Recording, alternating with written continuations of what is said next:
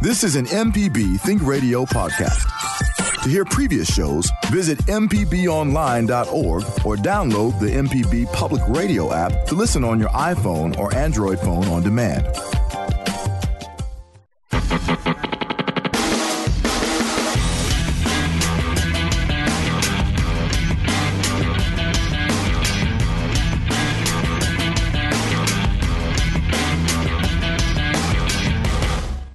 Welcome back. This is MPB Season Pass on Think Radio with producer Liz Gill. I'm Jay White. We are glad to have on the show with us Mike Dennis, Mississippi Sports Hall of Fame member, uh, Ole Miss Rebel, um, NFL player drafted by both leagues, AFL and NFL, pre-merger, and a uh, Murrah Mustang as well.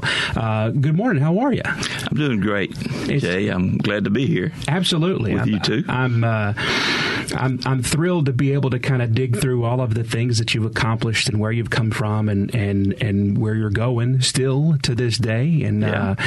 uh, um, first, it's it's been you know 50 years since you play you played professional football, uh, but we'd like to to reminisce about you know Mississippi's outstanding athletes. Um, You know, I, I was coached in high school at Murrah. I went to Murrah High School here in Jackson, and I had Coach Jack Carlisle. Oh yeah, And, you know, just one of the most famous high school coaches ever. Yep. And then I, I signed with Ole Miss, and on my, I, I was a freshman at Ole Miss under Wobble Davidson. You, you've heard that name. Yeah. and then I played f- for three years under Coach Vaught on the varsity team. We won the SEC championship in, uh, in my sophomore year. I guess uh, we finished up the 65 season, and I was drafted at that point. drafted into both leagues. Yeah, that, so I was. That was the last year of the double draft. yeah, Uh, the Buffalo Bills had called me and said they wanted to take me as their number one draft choice. and that's AFL, right? That's AFL. And the Falcons, right in the NFL. Yeah, and so I told I told Buffalo, I had a connection through Coach uh, Bruiser Kinard, who was one of our, our coaches. Sure, yeah, absolutely. You've heard, you know him, but uh, he had helped me. He was friends with the Buffalo Bills owner, and so we we conversed, and I told him I was going to sign with them after after they drafted me number one, and because Atlanta was in the NFL, Atlanta had drafted me, and they were a uh, first year team. Yeah. And for a running back, I didn't think that that would be the best place for me. Not the best health plan. Right. And uh, so I told I was going to sign with Buffalo. Well, I got a phone call the next night after the draft, and it was the Los Angeles Rams. And they had shown a lot of uh, interest in me. They uh, had scouts come to our practices and stuff. And um, so they told me they wanted, they'd gotten their, my rights from the, from the Falcons. Wow. So then I had a big choice, you know. It, it was really And the Rams were not an expansion team. no, and, By any and they were, you know, they were in a warm climate too. uh, my wife, her grandmother lived in Buffalo, mm-hmm. and she told me, "Mike, you don't want to go play for Buffalo because they were playing outside, you know." Yeah. And anyway, she says it really gets cold up there, but uh, I, I, don't, I never played a game at Buffalo. We just never played them. So let me be honest. A, a, a young boy from Mississippi uh, with the opportunity to play or, I mean, live in the, the, the lights of Los Angeles. I know it's not what it, it's different today than it was back Oh then, yeah, but still. but it well, we lived we lived down in and trained down in Orange County. Mm-hmm. We, you know, you've heard a lot of Orange County stories. Of Oh, course, yes. it was a fun place. We were on the beach right there. Long Beach was. Our, we had a practice facility at Long Beach, and uh, it was it was it, it worked out great. Uh, you know, I got there my first year, and now, wait a minute. Did you have to, how was the conversation with Bruiser? And you had to go back and. Oh, that was tough 'cause for he- me to he tell him because that was his Bills. friend. He- Yeah. yeah, and that that was tough. But uh, he, what he told me, and and I, and I really appreciated him. He said, "Mike, you're a young man. You make your choice, and if you want to go there, that's fine with me." He didn't try to talk me into doing something different, and uh, that was the last year of the double draft because the next year if I'd been redshirted at Ole Miss, I wouldn't have had the advantage of being able to, you know, barter with them. You know, yeah. It it was I had an option, and so but I, I signed with the Rams. I signed a three year contract with them, and I went out there and I and I had a great coach there. I had Johnny Vaught and all those great Pooles and Kinards yeah. in in college, and then I get George Allen. Wow, he was a great coach. Wow, yeah, you know, I, he he had named me starter for the first game my rookie year, and I bet that went over well with the locker room, huh? Probably not, but uh, we had had some scrimmages, and I had led led you know the team in, in yardage in the scrimmages, so he, he named me the starter for the first game. Well, on Wednesday of that that week. Our last contact, our quarterback handed me a ball. We were doing the uh, goal line plays, and, and so I took the ball, running half speed, ran into the end zone. Well, the defensive back that was trying to make the team came roaring in there and hit my me on the right leg, yeah, and tore my tore my knee. Hmm. And so I had I got off to a pretty weak start in the NFL, so I had to have surgery, and and uh, it was about two years before I before I got back because I had tore my anterior cruciate and all the all the cartilage. Mm. They had to take it all out, and so it kind of slowed me down. But uh, I came back. Uh, that's a that's a long story. Probably don't want you don't want me to get into this. I went to the Packers in '67 even though I was under a three year contract with the Rams. I went up there and, and, and spent the year with the Packers, traveling and hoping to get to play in the Super Bowl. Yeah. And uh, but they didn't ever work out a trade. So the, my next year, I went back. To my third year now, I went back to the Rams. So in the second year of your three year deal, the Packers, or excuse me, the Rams almost essentially lent lent you yes. to just travel and maybe just almost like Learn understudy the with the with the Packers? Well, they had had some injuries. They lost two running backs, and so they were they were needing somebody, and they went and what they were going to try to do is get me in the system. Yeah, and uh, and so I, like I said, I traveled one with the, the Packers in '67. Uh, you know, I had a number. You know that we I had my every day was a day that they talked about could I get a contract. Yeah, and so I was still you know like sit on three year with the with the Rams, but uh, it, it, worked out. Uh, they picked up a guy on waivers, mm-hmm. Chuck Mercein. He made he scored a, he scored a touchdown in that '67 Super Bowl too. he, I, I, helped him learn the plays. He came, he came in there, and so and he. So you did help out. I did with Vince Lombardi. Yeah, and Green Coach Bay Lombardi, Packers. and he told me when I left. I left after the last game because I, I realized I couldn't play. I had to go back to L.A., which turned out really good for me.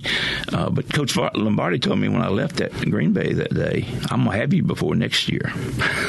That's what he said. But you know what? He never went back there. That was the end of his situation. Yeah. And uh, I went back to the Rams in '68, and that's one the year I had. A, I was rookie of the year for the Rams in 1968. Yeah. I, I, got to run the ball, caught some passes, and played on special teams.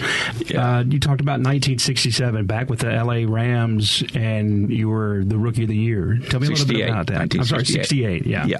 Well, like I said, I, I, got to go back. I'd been with the Packers in the middle of those two years, uh-huh. and uh, got back to LA, and things went well and I had a good uh, preseason. I scored a couple touchdowns in, and I guess I was the backup running back. Mm-hmm. I was the number two guy, and I got Roman Gabriel liked to get me in there because he I could catch passes. Yeah, and he always you know wanted me in there for in passing situations, particularly. So I, I you know I played a, a, good bit in '68, and then went back in '69, and um, had a little injury, played some, had a had a th- uh, thigh tear, and got hit against the Chargers. We were playing in a preseason game, and. Uh, So I, a guy came along named Larry Smith, mm-hmm. and uh, from Florida. He was this first Gatorade guy, the yeah. big mm-hmm. tall guy. He was he was a great running back. So in '69 he played and was really good. I played some, and he played a lot. So, uh, so I was I was going back in 1970, which was my last year, and kind of feeling, you know, I'm not going to get to play much. I, I might have to really get after it in this preseason to get get some playing time back. And uh, Larry Smith broke his leg getting off the airplane. Mm. Goodness. The runway, you know, 50 years ago, the runways, you know, the jets didn't pull up into the yeah terminal. They they had the little push away run ladders. Anyway, he, he fell and broke his leg, and so for the first preseason game, I was the starter in '70.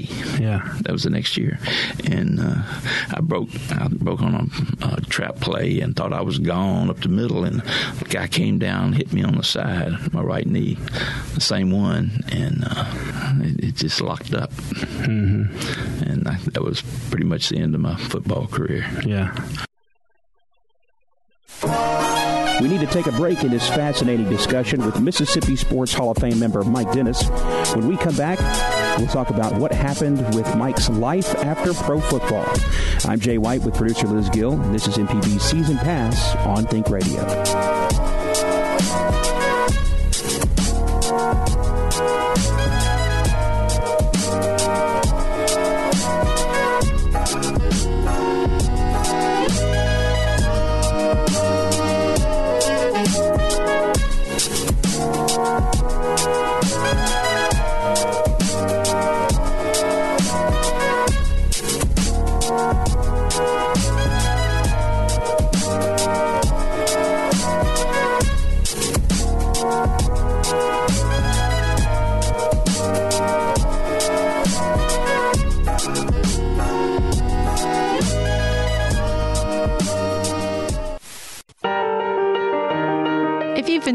This interview, we invite you to go to our website, mpbonline.org slash season pass to hear more interviews with Mississippi Sports Hall of Fame members.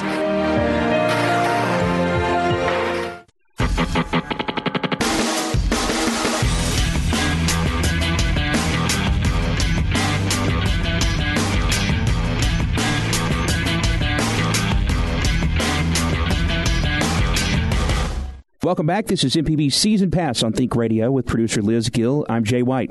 We're speaking with Ole Miss alum, former Los Angeles Rams football player Mike Dennis about his life and career. In the last segment, we were hearing about how Mike's injury ended his pro football career after four years when you're faced with that, and guys in 1970 aren't making millions and millions of dollars like they are now. No. So um, when when football has been this centerpiece of your life. Uh, your still young life up until this point. How do you pivot from that? How do you how do you get yourself in the right frame of mind to pivot from that? Well, we got, I mean, you the, got a cold the, turkey. The good, the good thing was it, uh, when I was at Ole Miss, I took pre med, mm-hmm. and I had planned to go to med school. I talked to the med school here in Jackson, and they told me, "Well, we don't have part time students. You come back and talk to us when you finish with your football." Yeah. Okay. So I thought, well, okay, that's just what, what I'll have to do. And then I got a phone call got a call, phone call. This was in '66 mm-hmm. um, from Dr. Louis Guy. He's a guy that played for Ole Miss, a really good wide receiver. I know you've heard of him. Yeah. And uh, Louis called me and said, Mike, you ever thought about going to dental school? And I said, Well, yeah, I have thought about it. And he said, Well, we've got a group. And he had graduated. He was a friend of mine, like I said, and he graduated three years ahead of me from Ole Miss. And he said, We have a group that uh, pro football players that are going to the University of Tennessee Dental School in Memphis. Mm-hmm. Gary, Gary Cuozzo was a quarterback for the Colts. They had Billy Cannon. Wow. uh, Louis Guy, White Graves from LSU that was a defensive back had those guys already in school on a quarter system.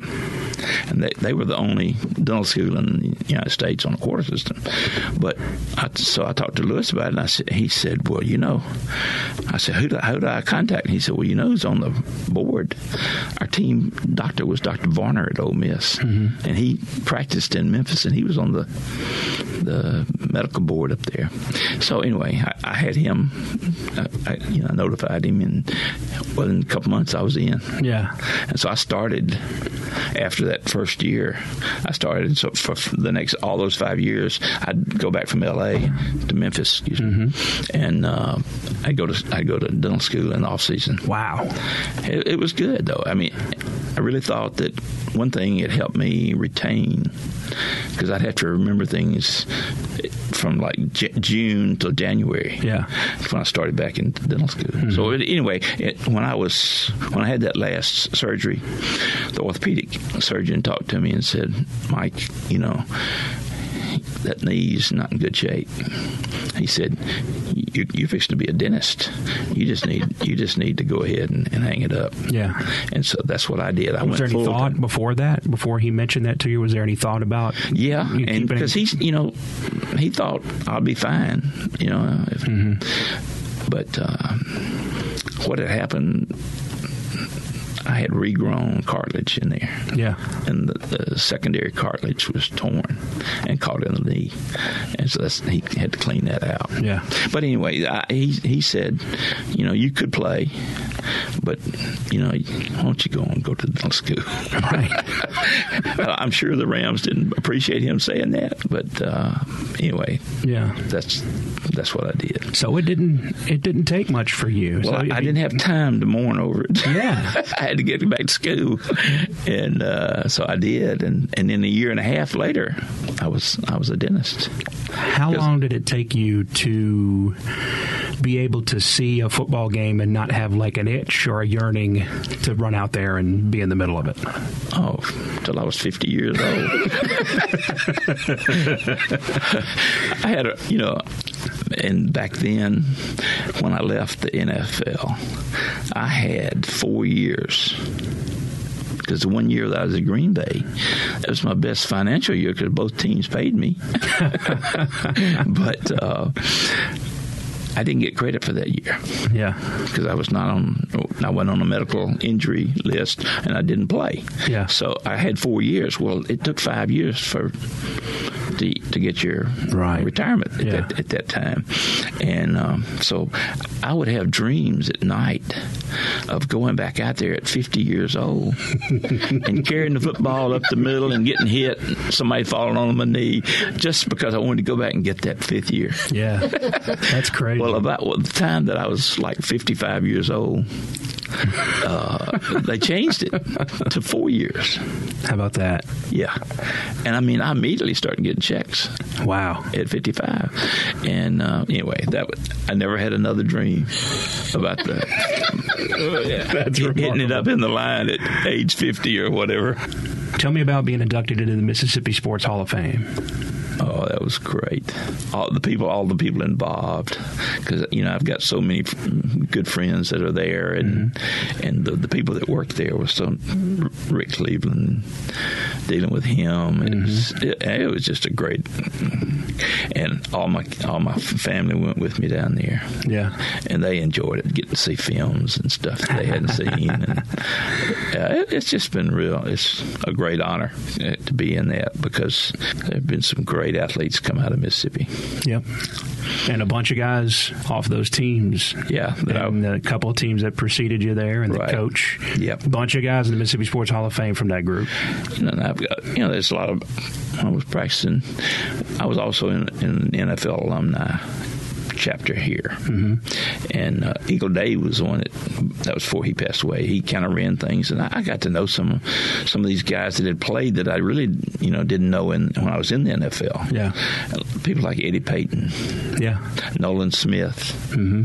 uh, Willie Richardson. Yeah, we we all played golf and went fishing, and I still Eddie and Nolan and I still get together too. Yeah, that's that's two that probably need to be in that Mississippi Absolutely. Sports Hall of Fame. Absolutely, they do. I, have got one other thing I wanted to say. Sure. I mean, hats off to Mississippi State's baseball team. They're doing so good, and I think I've never met him, but I, I think Jake Mangum may be one of the best base, college baseball players that I've ever seen. Mm-hmm. I mean, he hits, he runs the bases, he plays tremendous outfield. Yep. I really want to meet him sometime.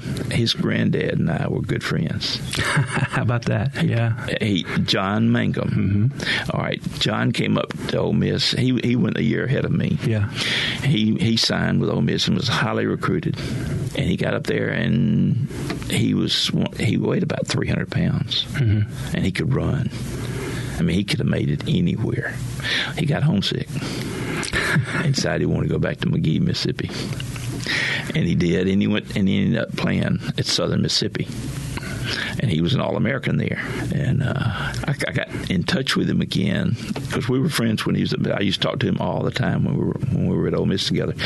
But uh, we we teamed up in the blue gray game down in Montgomery in 1965. Yeah, and he was I was a starting tailback, and Hoyle Granger was starting fullback from Mississippi State, yeah. and we had John from Southern. It was our offensive tackle. How about that? Yeah, it was neat. And I got to, you know, I spent a week down here, you know, before that game, and uh, he he was doing great. Everything was going good, and but he he passed way too early. Mm-hmm. But he'd be so proud of Jake Mangum. No doubt. I mean, I can just imagine how it would. You know, I, I really don't know young John, the one that played at Alabama, mm-hmm. who is his dad. I know Chris, his uncle. Yeah, it was an All American tight end for Ole Miss.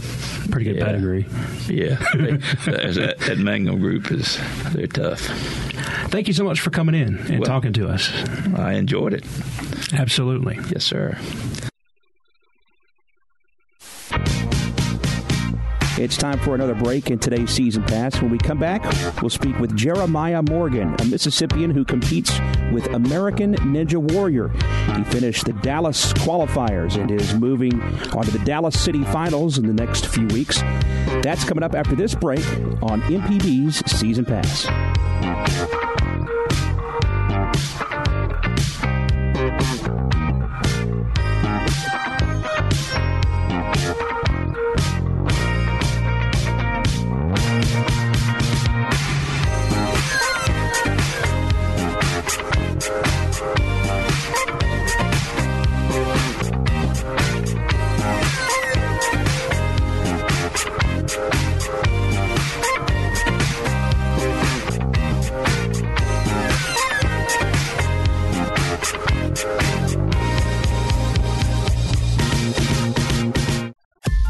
This is an MPB Think Radio podcast. To hear previous shows, visit MPBOnline.org or download the MPB Public Radio app to listen on your iPhone or Android phone on demand.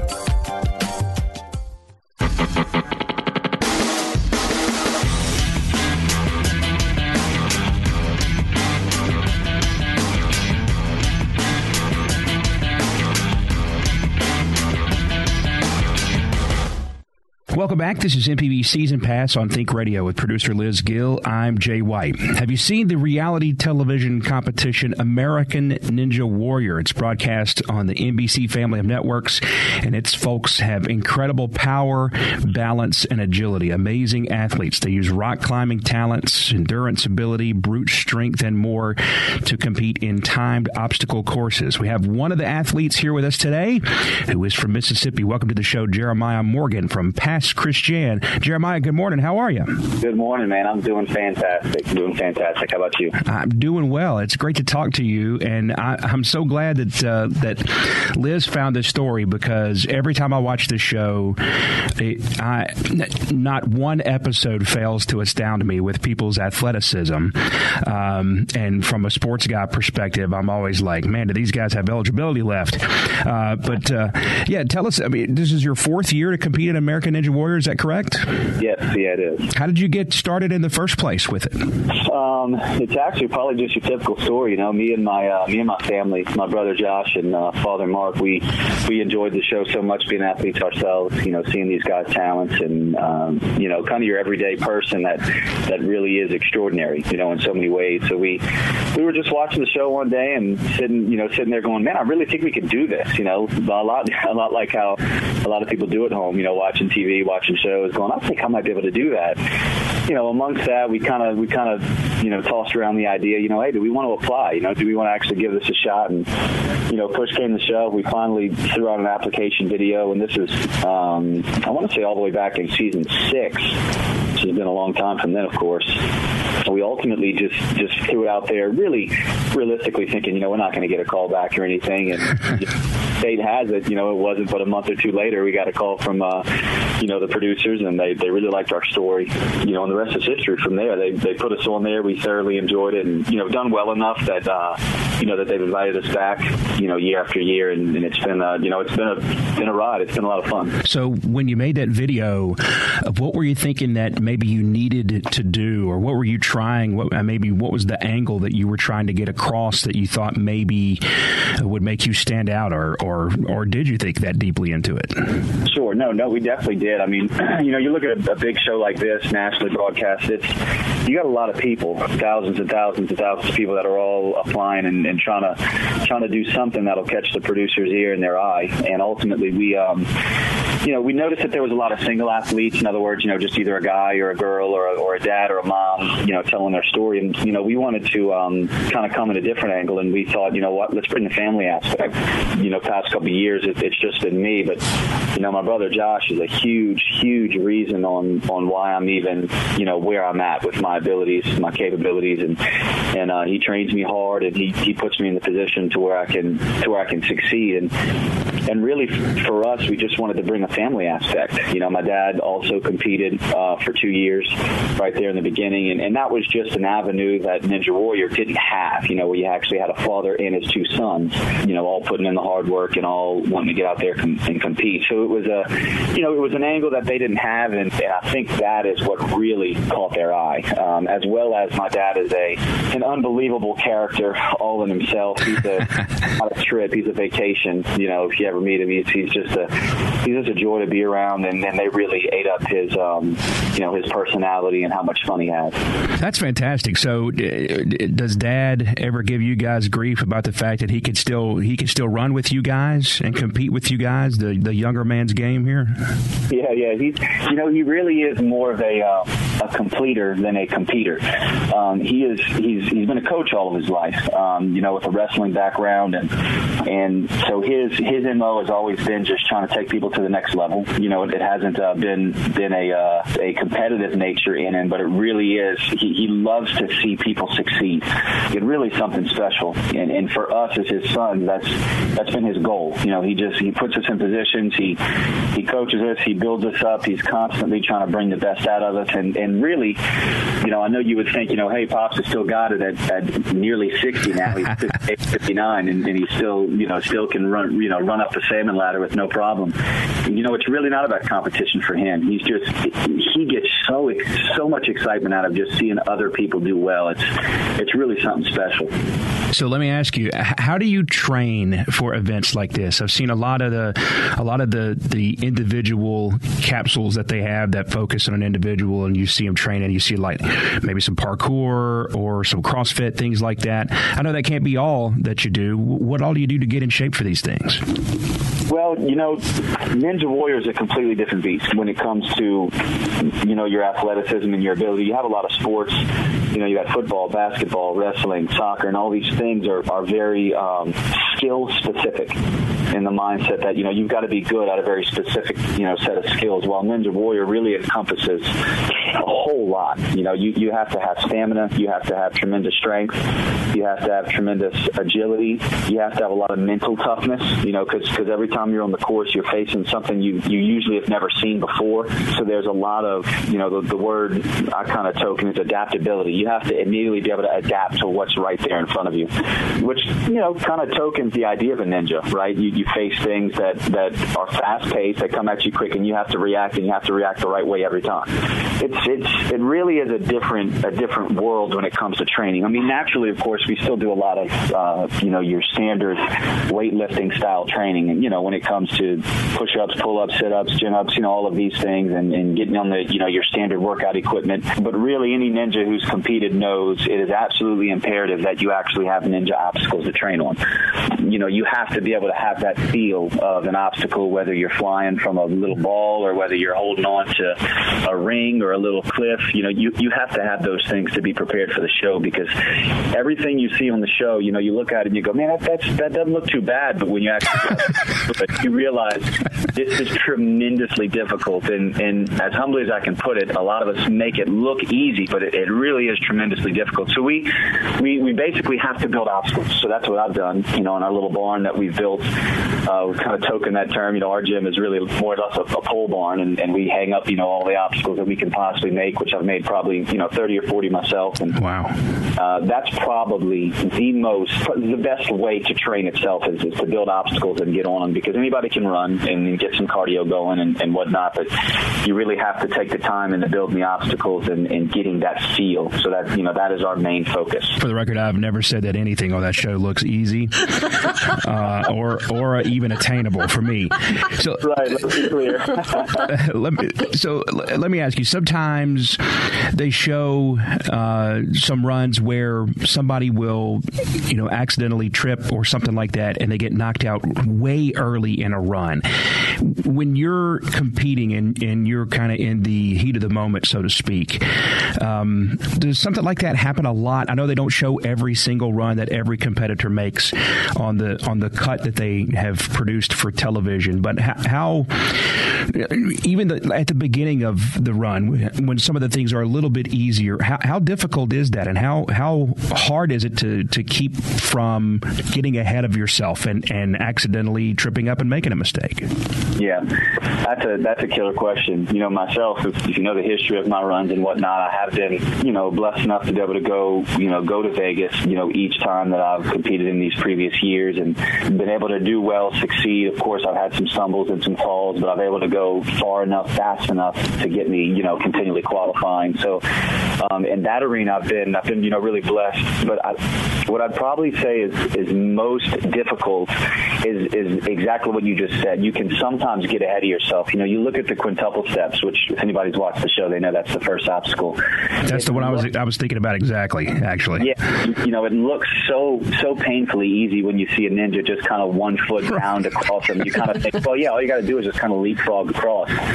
But they're so much further than they seem. That you know, everything about you know what you're seeing on TV is is to the max in real life. You know, when you actually get there and you see it, and you know, sometimes things can be slippery. I mean, there's water underneath there, and people fall and they can get a little wet, and they do their best to dry everything off. But you know, it is a TV show. This is not like a perfectly sanctioned, you know, nationwide competition. Yeah. You, know, you, you have to remind yourself it's a TV show, and there are certain aspects of it that may not all be 100% perfectly fair. You know, some guys run a lot earlier in the night, and some guys run way late in the actual wee hours of the morning. You know, a lot of that plays a role. You know, us normal human beings, we like to usually sleep at night, yeah. be awake for the day, but um, you know that show airs throughout the night. You know, and that alone can be tough on the body. You know, you kind of turn your internal clock around, and, and all of that plays a role on even the most simple of obstacles. You know, you you get on the quintuple steps, and you and you're already thinking about the next obstacle or the obstacles ahead that a lot of people have fallen on. But really, a lot like life, you know, you got to kind of just put one foot ahead of the other. You know, focus on what's right there in front of you. You know, once you accomplish that task, move on to the next one. So that that just like you're saying is, is almost the answer in the question. If you can if you can get your mind to be calm, to focus on that one obstacle that's ahead of you, and as soon as you're done and you hit that next platform, hey, now we'll attack the next one. You know, I've found that's the most successful way to get through it. And I mean, and speed a lot of times can be your enemy or your friend. The quicker you can get through an obstacle, of course, the less you've taxed your muscles. You know, so if you can get through an obstacle quickly, that that's a goal as well. Not so fast that you make a you know kind of a mindless mistake, but um, you know fast enough that you can you know save a little bit of that muscle strength for later because obviously Yeah. the get harder. We need to jump in and take our last break of the show. Right now, we're speaking with Jeremiah Morgan, one of Mississippi's American Ninja Warriors. I'm Jay White with producer Liz Gill, and this is MPB's Season Pass on Think Radio.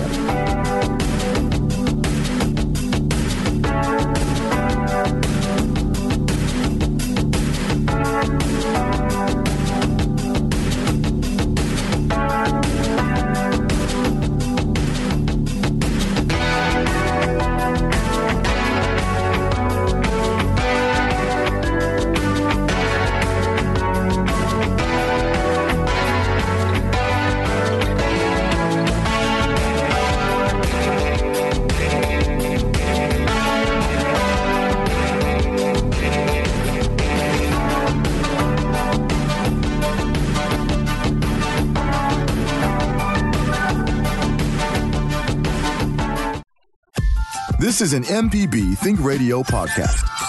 To hear previous shows, visit MPBOnline.org or download the MPB Public Radio app to listen on your iPhone or Android phone on demand.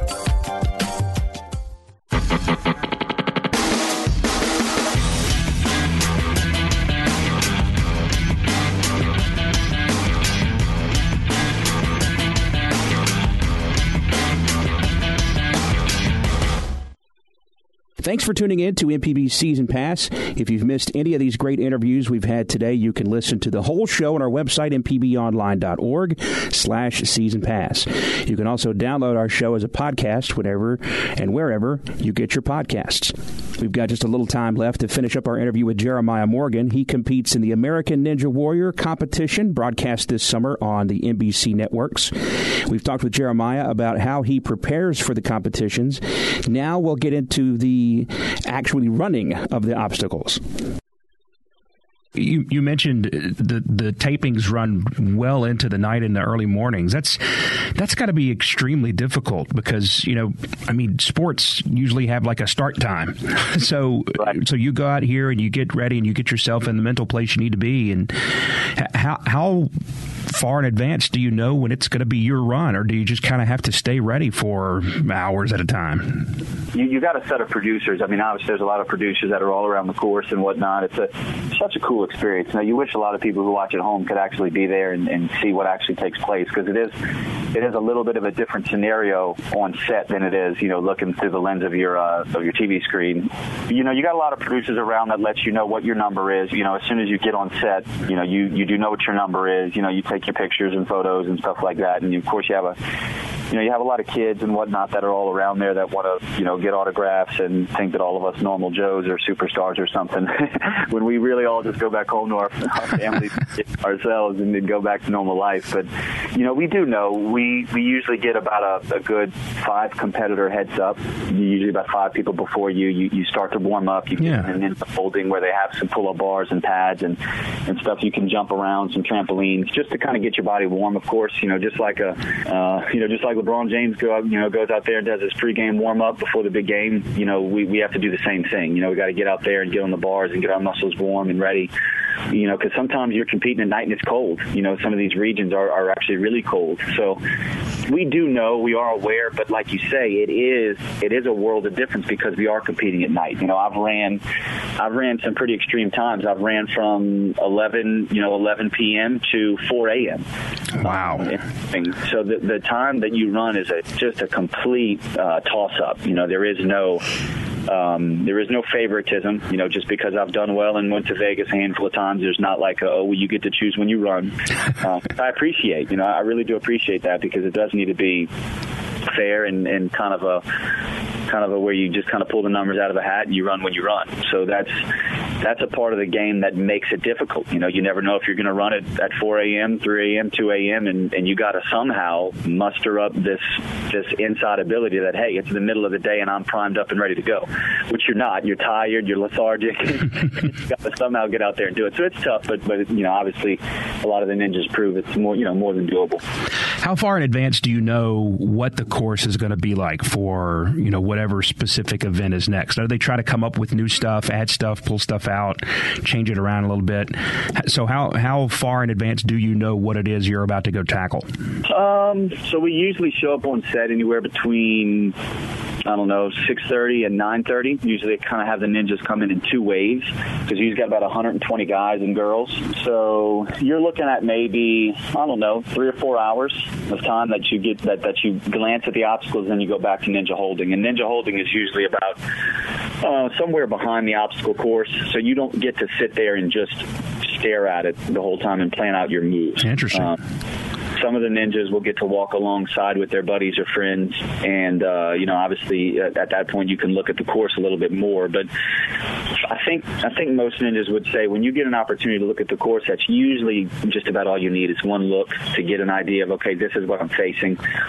And lately they've been uh, they've been allowing us to have a TV screen in our Ninja Holding where we can watch each of our ninjas runs because obviously you know a lot of us are good friends and and uh, they connected throughout the year, and it's it's really important to us to be able to see how they do. So you know, just like the person that on you know at home with a TV screen gets to watch it while we're on set, there's a little TV that we can watch each ninja as they go through it. So we do get plenty of, of visual on on what's there. You know, we get a little walkthrough period where they walk us through the course and say, you know, hey, you can touch this, you can't touch that. Um, you can use your hands here, uh, you can't use your feet there. You know, mm. so there's a handful of rules, and sometimes you'd be watching us go through the course, and you're like, why don't they put their feet up on the obstacle and hold on? You know. And and there's even you know uh, there's even parts, and y'all will get to see in, in, our finals course. And of course, I'm not giving any results here, but in the finals course uh, here for this year, you'll you'll get to notice some, some really cool obstacles in the Fallout. You know, they have Mission Impossible Fallout this year, so that's going to be exciting to to see some of the new obstacles. Um, you know, for the viewers, but there are certain handholds, you know, on the obstacles that you can and can't grab certain ways, even though they're there. You still can't grab, you know, a certain handhold with two hands. You have to do it with one hand. So they're just they're just making it tougher and tougher on us, you know. and uh, well, that seems almost counterintuitive to a certain extent. Absolutely, and that you know we're thinking, man, they're like almost making it impossible for us. But you can just tell from season one to now just how much the athletes have gotten better. Yeah. I mean, if those same obstacles, we would breeze through them with our eyes closed, just because you know, obviously we we evolve and get stronger as well as the obstacles get harder. So, you know, we, we have we have plenty of time to look at the course and, and see what it is. But we but it, at the same time, that's all we get to do is look at it. You know, there's not like a practice run. You know, this isn't where you get to try it out and feel it. No, it's just a one shot. You get it or you don't. That's it. You go home and it's another year. So it, it, it can be pretty pretty fierce. All right. So is there a specific, um, I guess, event or exercise that you have to perform that is your mortal enemy on this thing? The thing that if you see that it's coming up, or maybe you train harder because you know, man, you and this thing do just you just don't get along. Yeah, that is going to be. Um, if you watched in season seven, I got to stage three in Vegas, uh, which is you know very few have, have been to that point, and um, I got to the ultimate cliffhanger, which they've made even harder, and uh, I fell about halfway through it, um, which is only you know another two obstacles away from getting to do the final rope climb, you know, for the million. So I just felt it right there. I mean, I was right there. So that cliffhanger was was something that's kind of stuck in the back of my mind. Definitely would love some revenge on that that thing this year if I get the opportunity. So I would probably say that cliffhanger was was man, it was just a beast. It was it was so difficult. You know, it was it was hard. It was. I mean, everything that you can think in the world of difficulty is you know is embodied in that cliffhanger. You know, you're hanging for so long on your fingertips on these little ledges, and you got to swing back and forth and yeah. swing the ledges behind you, in front of you, to the side of you. It's just it's just a, a beast.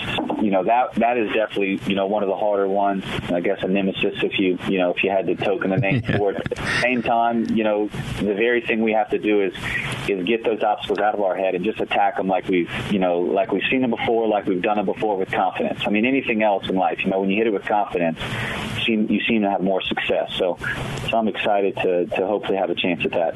I'll tell you the one that, and I can't do any of these, uh, so just make that clear.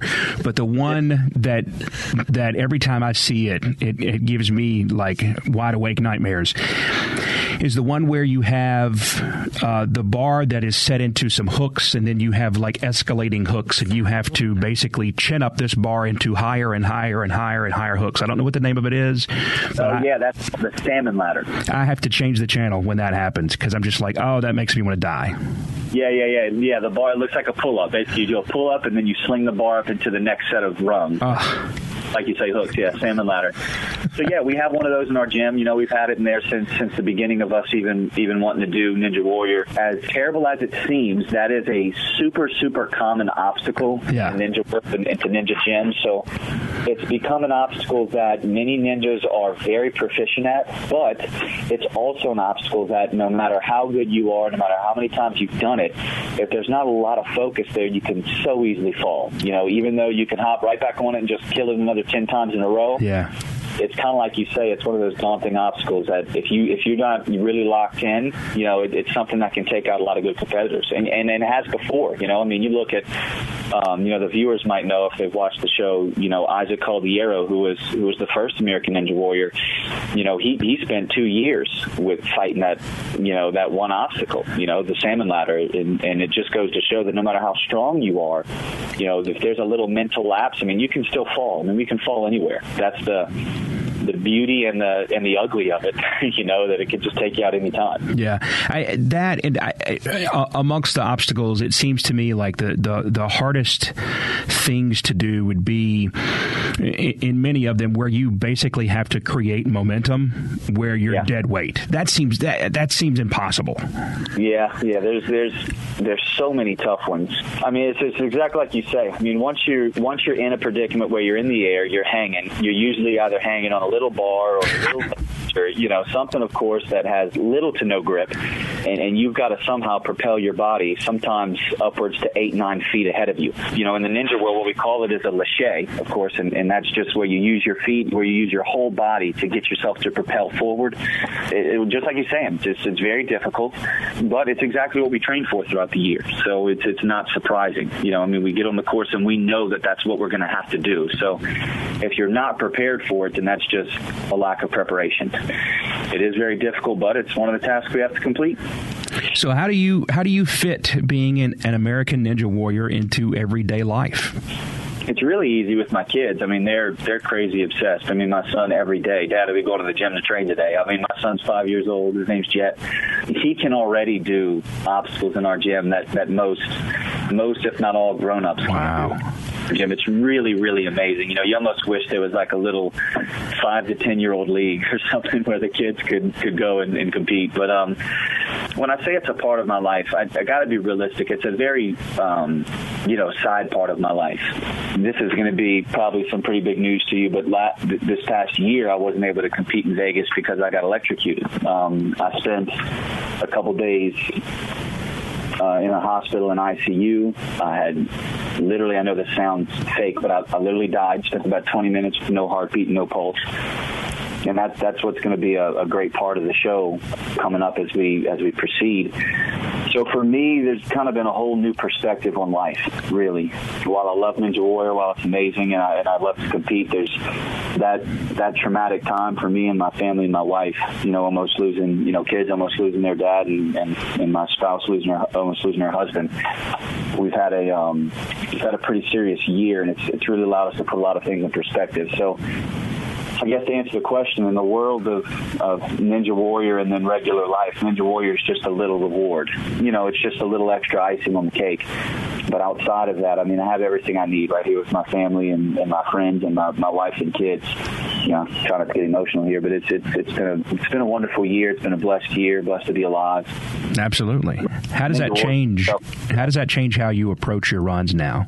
Now that you have a greater general perspective on things it really helped me this year. I mean, you know, when you, you know, the past two years I had, had gotten the fastest times um, in both finals and, and kind of a, a top spot and almost where you get expected to do well often it's, it's nice to, to not have that expectation. You know, I mean, I almost it's nice because I had the crutch of you know I've been in the hospital most of this year, not not being able to compete. So so going in there with that, it's like, hey, anything is success. You know, I mean, if I complete a couple obstacles, it, it's a success. You know, so being able to run the course a little more lighthearted, a little less pressure, was it was really nice. And I'm, I'm going to try to take that, you know, on to this finals run. You know, really get out there and, and just just have fun with it. You know, go back to square one. You know, where it was just me, my brother, and my dad, and we just wanted to go out there and enjoy ourselves. And and that's where I found success. So I'm trying to get back to that that foundational building block.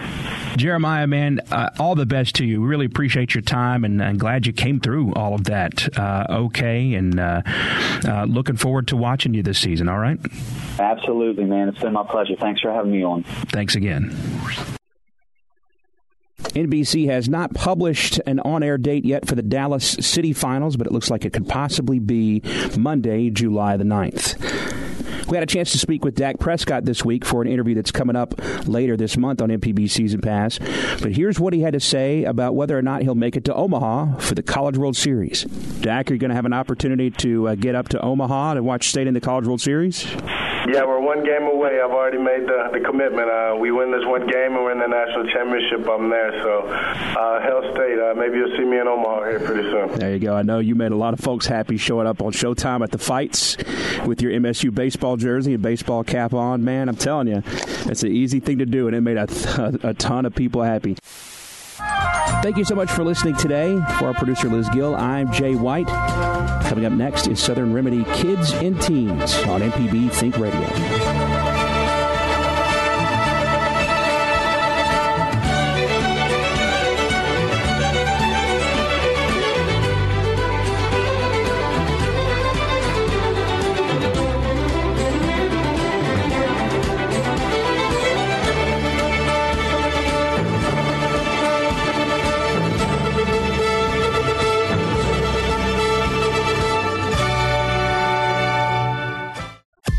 This is an MPB Think Radio podcast. To hear previous shows, visit MPBOnline.org or download the MPB Public Radio app to listen on your iPhone or Android phone on demand.